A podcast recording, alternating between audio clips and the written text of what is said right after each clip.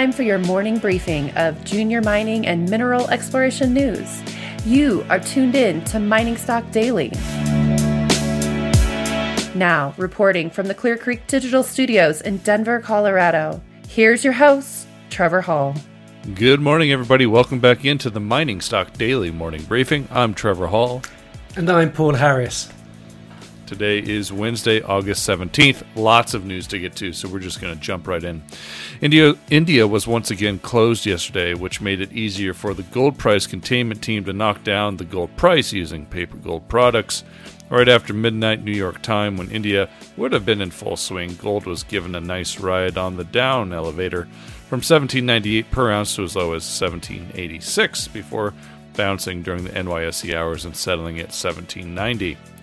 Silver similarly was pressed down with paper from $20.24 per ounce to as low as 1987 before bouncing sharply back over $20 and settling at $20.10.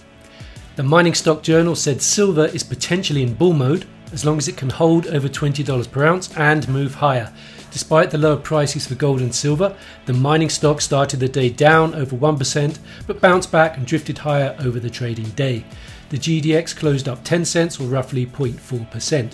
As with silver, the GDX appears to be in an uptrend for now, and the miners finishing green on the day when the metals were taken lower is potentially a bullish sign. For now, the Mining Stock Journal is still confident that investable bottom is occurring in the sector. We'll get to the news from the miners and explorers in a moment, but first a word about today's sponsor. This episode of Mining Stock Daily is brought to you by Arizona Sonoran Copper. Arizona Sonoran is a lower risk copper developer with a significant exploration potential on private land just south of Phoenix in an infrastructure rich area of Arizona. The Cactus Project PEA illustrates an 18 year mine life generating $1 billion US post tax free cash flow. It is a scalable, low capital intensity project with strong leverage to the copper price. The company is led by an executive management team and board which have a long standing track record of successful project delivery in North America, complemented by global capital markets expertise. You can read more about the company at arizonasonoran.com.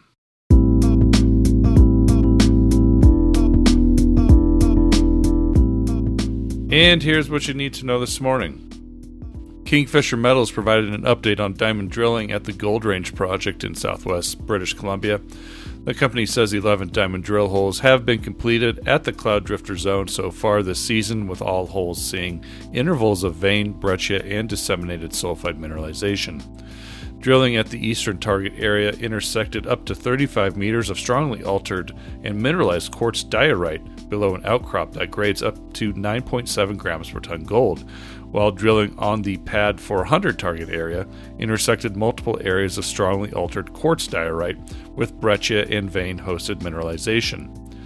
At the western target area, drilling intercepted structurally controlled quartz sulfide veins, breccias, and disseminated sulfide mineralization beneath the highest multi element soil geochemical anomaly in the Cloud Drifter zone.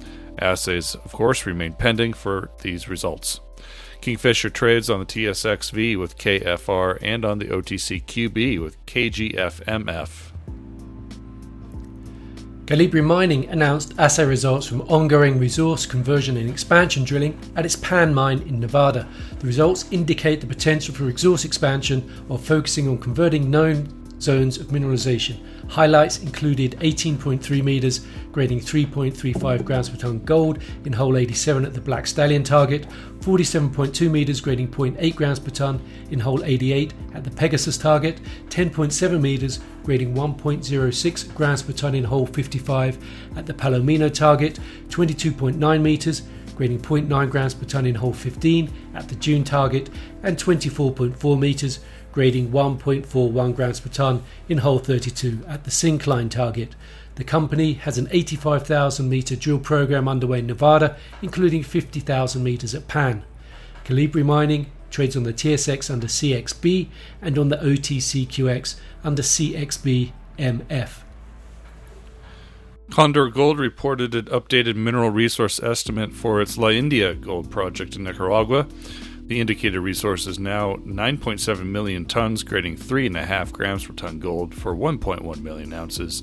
and 8.6 million tons grading 4.3 grams per ton for 1.2 million ounces in inferred resources. About half of the resources are open pitable and half are underground mineable. The cacao mineral resource increased 69% to 101,000 ounces in the inferred category. La India is comprised of six separate deposits. A feasibility study is underway on the La India open pit. Condor Gold trades on the AIM under CNR and on the TSX under COG. In Quebec now, Troilus Gold reported new assay results from drilling at the Z87 pits at its Troilus project. These results extend high grade mineralisation more than 100 metres along strike to the north and south of the previously defined Z87 main zone. Highlights included 101 metres grading 1.27 grams per tonne gold equivalent in hole 415, which extended high grade mineralisation 120 metres south of the main ore zone and 100 metres below the PEA pit shell. Troilus says the results are among the best and most continuous ever drilled at the project, with the expansion of the Z87 zone potentially materially improving the strip ratio and project economics. As such, the company decided to extend the timeline of its pre feasibility study to allow for the inclusion of the last four months of drill data into the mineral resource calculation. The PFS and updated resource estimate are now targeted for the end of the September quarter. Troilus Gold trades on the TSX under TLG and on the OTCQX under CHXMF. Over to Sweden, where District Metals reported new assay results for the two drill holes from the spring program of the polymetallic Tomtebo property in the Bergslagen mining district in south central Sweden. A total of 750 meters and two drill holes were completed during the drill program that was carried out from mid April to mid May before moving the rig to the Gruvberget property. Hole 38 returned 25.5 meters of 8.2% zinc equivalent, which also included 3.6 meters of 15.8% zinc equivalent.